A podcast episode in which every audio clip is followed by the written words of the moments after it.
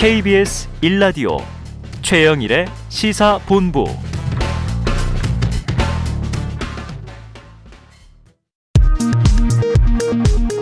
이 시각 라디오 정보센터 뉴스입니다. 청소년 방역 패스를 둘러싸고 학습권 박탈 등 논란이 확산하는 가운데 정부는 방역 패스로 청소년을 감염 위험에서 보호하는 가치가 더 크다며 연기를 검토하지 않고 계획대로 추진하겠다는 입장을 밝혔습니다. 민관이 함께 도시개발 사업을 할 때 분양가 상한제를 적용하는 법안과 민간 사업자가 과도한 이익을 챙길 수 없게 제한하는 법안이 국회 국토교통위원회를 통과했습니다. 정의당 내 조직인 청년정의당 강민진 대표는 조동현 교수의 성폭력 피해 사실을 부정하는 정치공세적 2차 가해가 시작됐다며 양당이 책임지고 추가 피해를 막아야 한다고 밝혔습니다. 조동현 전 더불어민주당 공동상임 선대위원장의 명예를 훼손한 혐의 등을 받는 유튜브 채널 가로세로 연구소에 대한 고발 사건이 선거 정치 사건 전담 수사부서에 배당됐습니다. 지금까지 라디오 정보센터 조진주였습니다.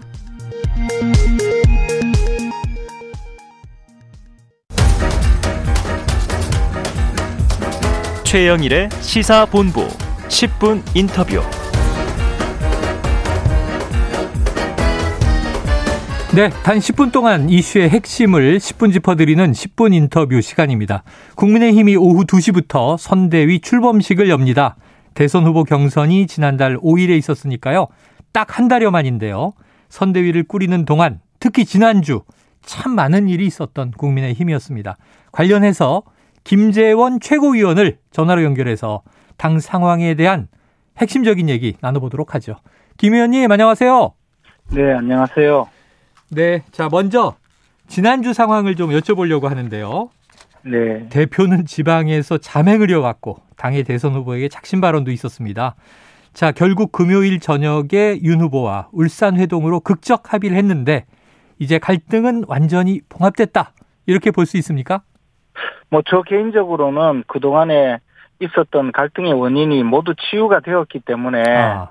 뭐 새로운 또 상황이 발생하지 예, 발생하는 경우는 어쩔 수 없겠지만 지금까지 있었던 여러 가지 그 미흡했던 점은 모두 해소가 되었습니다. 네. 앞으로는 이제 이런 일이 없도록 저희들이 옆에서 많이 도와가고 또 조금의 그 의견의 저 불일치라도 음. 잘 극복해 가는 것으로 이제 선대위가 국민의 그 지지를 받고 대선에서 꼭 승리할 수 있는 어, 방향으로 갈 수 있도록 만들겠습니다. 네, 그렇게 만들어내겠다.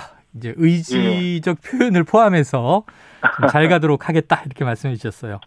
자, 그런데 이제 이준석 대표가 자맹을 이어간 뭐 여러 가지 원인이 추측되기도 하고 진단되기도 하고 그랬습니다만 이 그 키워드가 윤핵관 이 표현이 이제 굉장히 화제가 됐고요.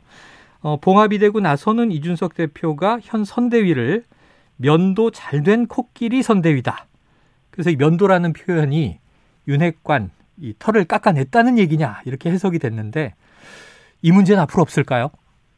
저는 뭐 개인적으로 그 윤석열 핵심 윤석열 측 뭐 핵심 정무 관계자라는 이름으로 인터넷 언론사에 뭐 이 저 계속 인터뷰를 하면서 음. 어그 이준석 대표나 또는 김정인 위원장에 대한 좋지 못한 이야기를 반복한 과정이 있었는데요. 네. 사실 그런 사람이 실제 존재하는지에 대해서도 저는 좀 의문을 갖고 있습니다. 아. 왜냐하면 어 만약에 그런 생각을 갖고 있는 사람이 존재한다면 그것은 이제 어 실명으로 네. 또는 뭐 어떤 그 당, 다른 방법으로 어, 다른 언론에도 나올 수 있을 텐데 유독 음. 한 언론에 어, 특정 기자에게 그런 기사가 자꾸 반복되었고 또한 그런 이야기를 할 만한 사람이 어, 윤석열 캠프의 어떤 핵심 관계자라면 어, 그 사람이 드러나지 않을 수가 없거든요. 그런데 제가 조금 짚히는 사람들은 전부 확인해 봤는데 뭐 그런 이야기를 한 적도 없고 네. 평소에도 그런 이야기를 하지 않는 분들이었어요. 네. 그래서 네. 이것이 무슨 뭐 저 여러 사람들의 이야기를 조금씩 모아서 하나로 창작을 한 건지 아니면 어. 뭐 상당히 어 그 그런 저 특정인의 주장이 아니라 네. 어, 보편적인 뭐 어, 그런 저 기자들이 취재하는 방식과는 다른 어떤 음, 그런 내용으로 기사를 만든 것인가? 저는 뭐 음. 오히려 이른바 윤핵관이라는 사람이 존재하지 않는다는 그런 느낌을 갖고 있습니다. 아. 그리고 어 실제로 어, 윤석열 후보와 이준석 대표께서 그 이 문제에 대해서는 이제 어, 더 이상 이런 이야기를 하지 마라라고 경고하는 수준에서 끝냈다고 하니까 네. 뭐 그것을 가지고 당무를 거부할 만한 어. 사정이 더 이상은 존재하지도 않을 것이고요. 네. 또 앞으로는 그런 일이 있어서도 안 된다고 생각합니다. 네. 자, 와전되거나 창작된 가공의 인물일 수 있다. 이런 또 추측도 해 주셨어요. 존재하지 않을 예. 수 있다.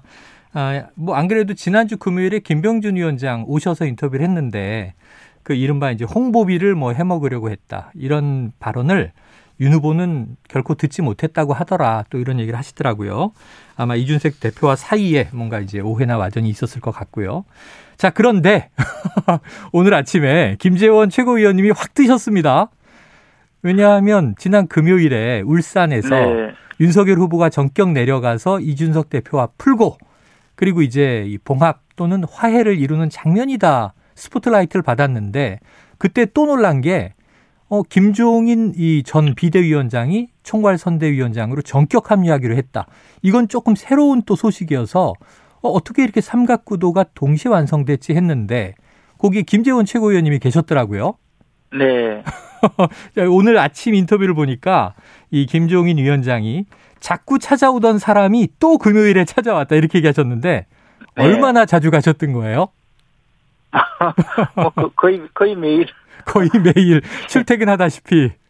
뭐 근데 이제 사무실이나 댁으로 찾아갔고 네. 또 이제 이 일이 잘 돼야 되니까요. 네. 우리 당이 그 대선을 앞두고 당이 질이 멸렬해지는 데 대해서 많은 분들이 걱정을 하셨고 네. 그 문제를 해결하는 핵심은 결국 김정인 총괄선대위원장께서 오셔서 네. 어, 정의치에서 선대위를 지휘 감독해 주시는 그 모습이 이 가장 그 문제 해결의 지름길이라고 생각을 했고 네.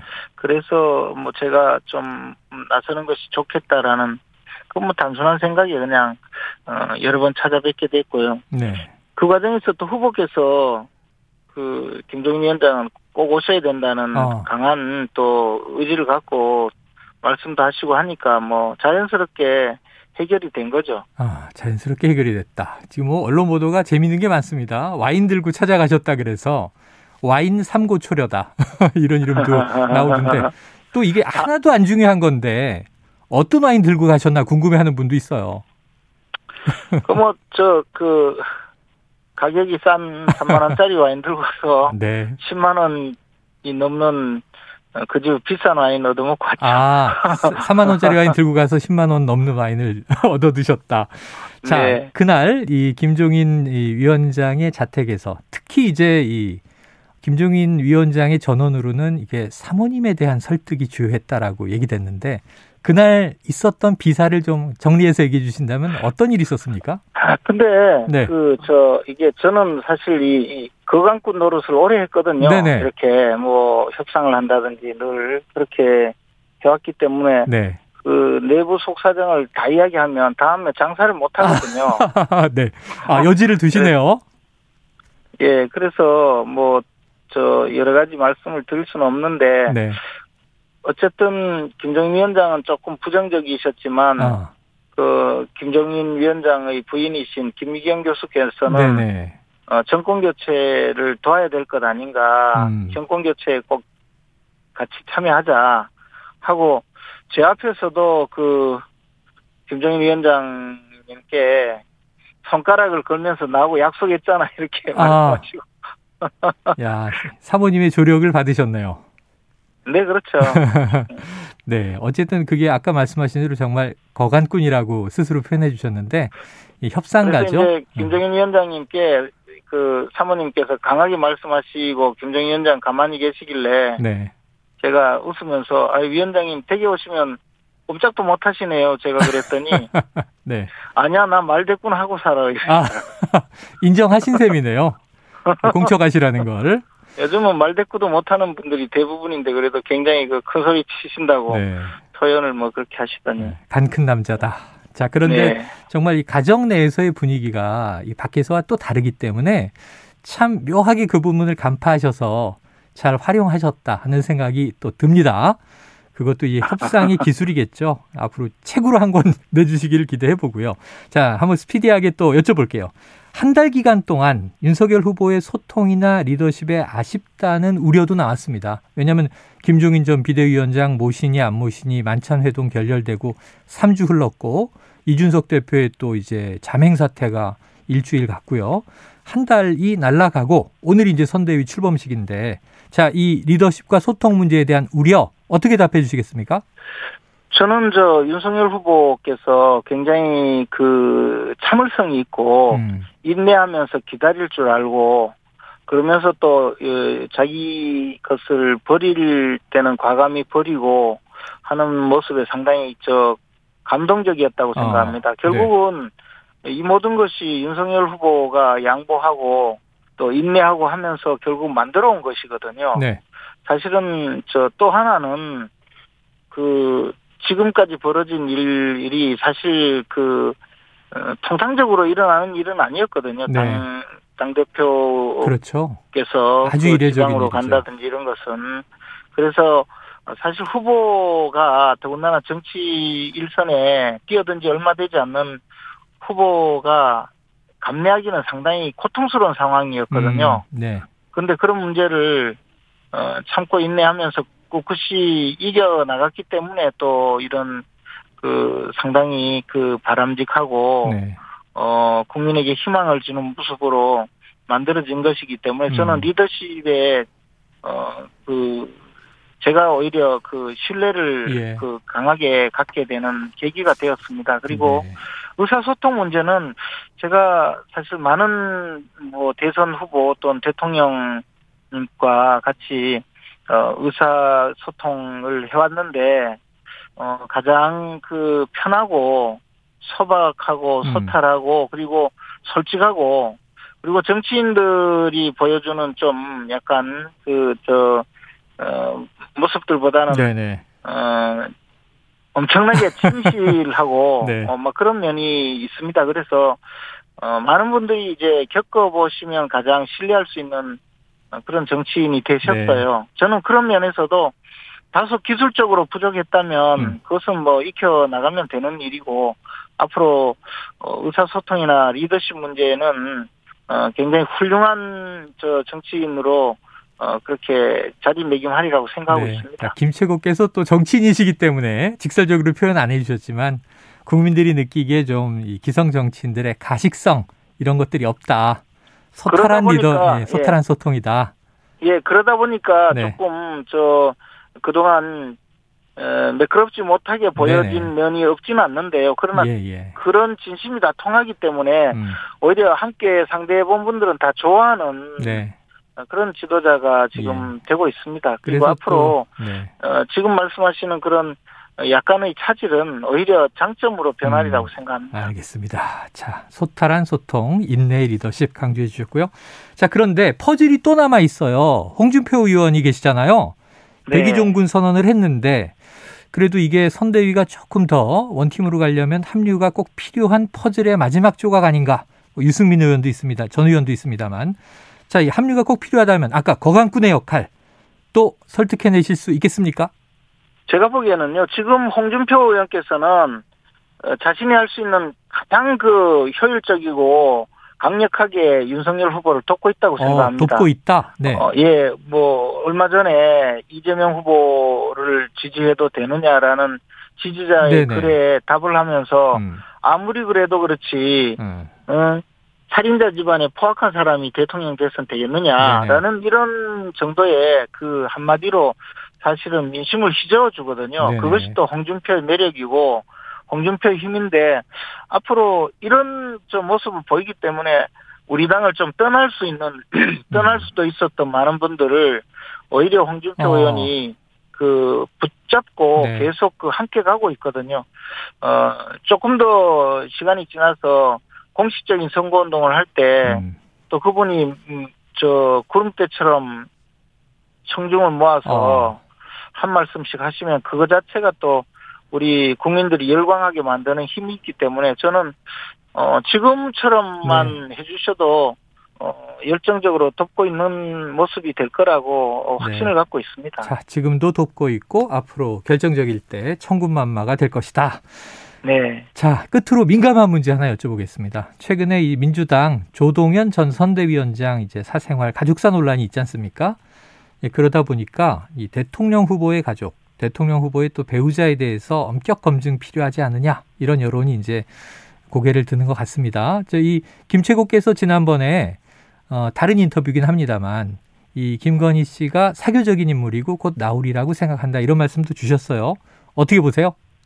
그런데 지금 사실 그 후보자의 배우자가 선거운동 할 수 있는 게 한정적이거든요. 네네 역할이 어, 그렇습니다. 네. 그래서 사실 어, 윤석열 후보의 내조를 가장 잘 하고 계시고 음. 앞으로 적절한 시기에 또 필요한 방법으로 선뭐 나와서 돕지 않겠습니까? 네네 어, 저는 뭐 어, 김건희 배우자께서 어, 아마 가장 잘 또 열심히 선거를 도와주고 계시고 있고 음. 앞으로 또 공식적인 선거 운동을 하게 되면 가장 그 열심히 잘 할 수 있는 뭐 그런 분이라고 듣고 알고 네. 있습니다. 제가 직접 뵙지도 못했고 연락도 한 적은 아, 없지만 네네 뭐 그런 어, 충분한 저 그 역할을 하리라고 믿고 있습니다. 그러면 공식 선거 운동은 내년 2월 중순께나 돼야 되고요.